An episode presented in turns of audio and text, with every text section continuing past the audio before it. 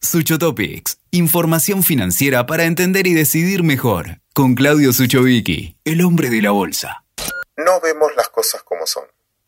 Vemos las cosas como somos. Qué bueno recibirlos en este podcast. Hoy elegí como título una conocida frase que representa el dilema de recorrer un camino sin creer en los datos obtenidos para hacerlo. ¿Saben por qué? Porque en nuestra sociedad es más relevante quién plantea los hechos que los hechos en sí. Es muy extraño lo que nos pasa. Estamos chocando una hermosa Ferrari, llámese nuestra Argentina, empecinados en volver a agarrar todos los baches de un camino por el que ya transitamos varias veces. Tantas veces los transitamos que generamos una profecía autocumplida. Como creemos que algo va a pasar, actuamos en consecuencia y termina pasando. ¿O acaso tiene alguna duda de cómo va a terminar el control de precios, o la brecha cambiaria, o el atraso del tipo de cambio oficial, o el congelamiento de las tarifas? Ojo, que no solo están congelando 1.432 alimentos. Antes el dólar oficial, las tarifas, la medicina prepaga, quizás después los medicamentos. La pregunta es, ¿qué viene después? Pasamos a ser de correligionarios o compañeros a ser camaradas.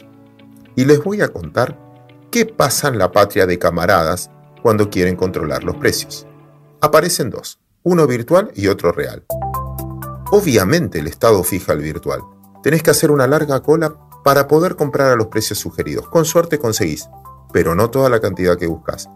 Hay otro mercado donde se consiguen los precios reales. Pero ¿saben qué? Ese mercado es negro y te da cierta culpa.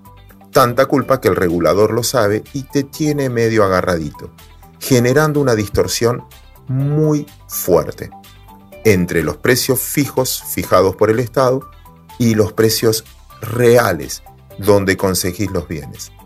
Al darle más poder al regulador, se da la paradoja que el regulador gana mucho más plata que el que produce.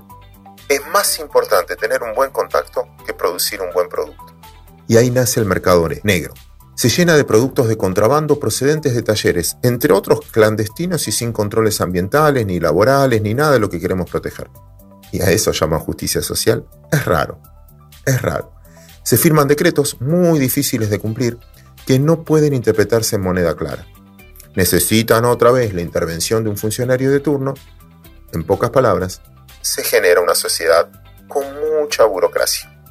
Y otra vez, con la injusticia de que el regulador gana más que el que produce. ¿Saben qué?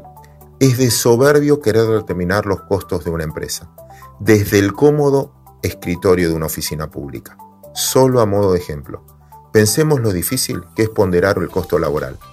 Por ejemplo, leyendo cualquier libro de economía clásica, establece que el precio de un bien refleja la cantidad de trabajo y recursos necesarios para llevarlos al mercado.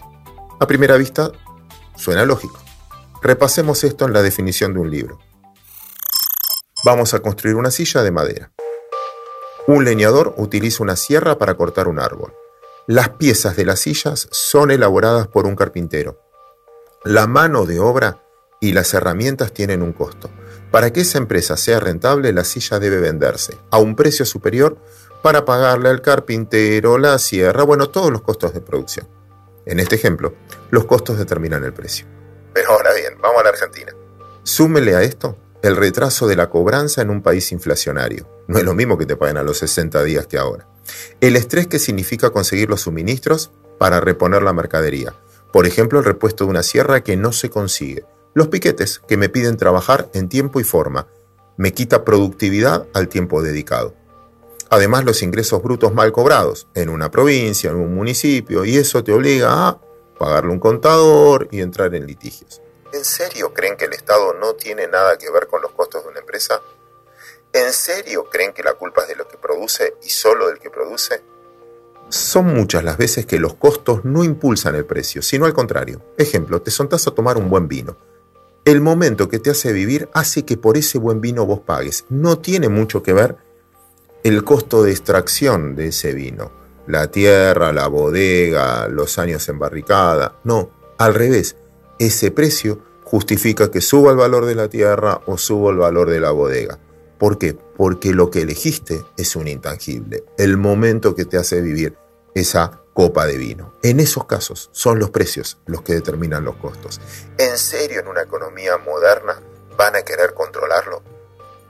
La investigación más famosa de Joseph Stiglitz, Premio Nobel de Economía, fue precisamente la contribución que dio a esto, que sostiene que cuando hay externalidades, cuando las acciones de un individuo, de un funcionario, tienen impactos sobre otros, pero por las cuales no paga o no son compensados, los mercados no funcionan bien.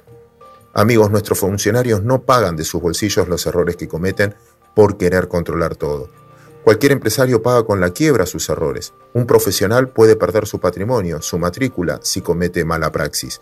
Un periodista, un escritor, paga con su carrera si pierde su credibilidad. Es de soberbios querer regular el esfuerzo de intentar hacer los méritos suficientes para aumentar las probabilidades de vivir mejor. Es de soberbios interpretar las discrepancias como una amenaza. Es de soberbio empeñarse en decir que su propio mapa es la realidad, sobre todo si tiene el poder del Estado. Llega un momento en que las ideas se acaban, los argumentos se repiten, se alega una y otra vez los mismos datos y razones. Nuestro caso es de diván. Tenemos incertidumbre de pasado y en lugar de discutir lo que viene, perdemos tiempo discutiendo lo que pasó y de quién fue la culpa. Cierro. Los geniales Lelutier tienen una frase eterna. Equivocarse es humano. Echarle la culpa a otro de ese error es más humano todavía. Escuchaste Suchotopics con Claudio Suchovicki. WeToker. Sumamos las partes.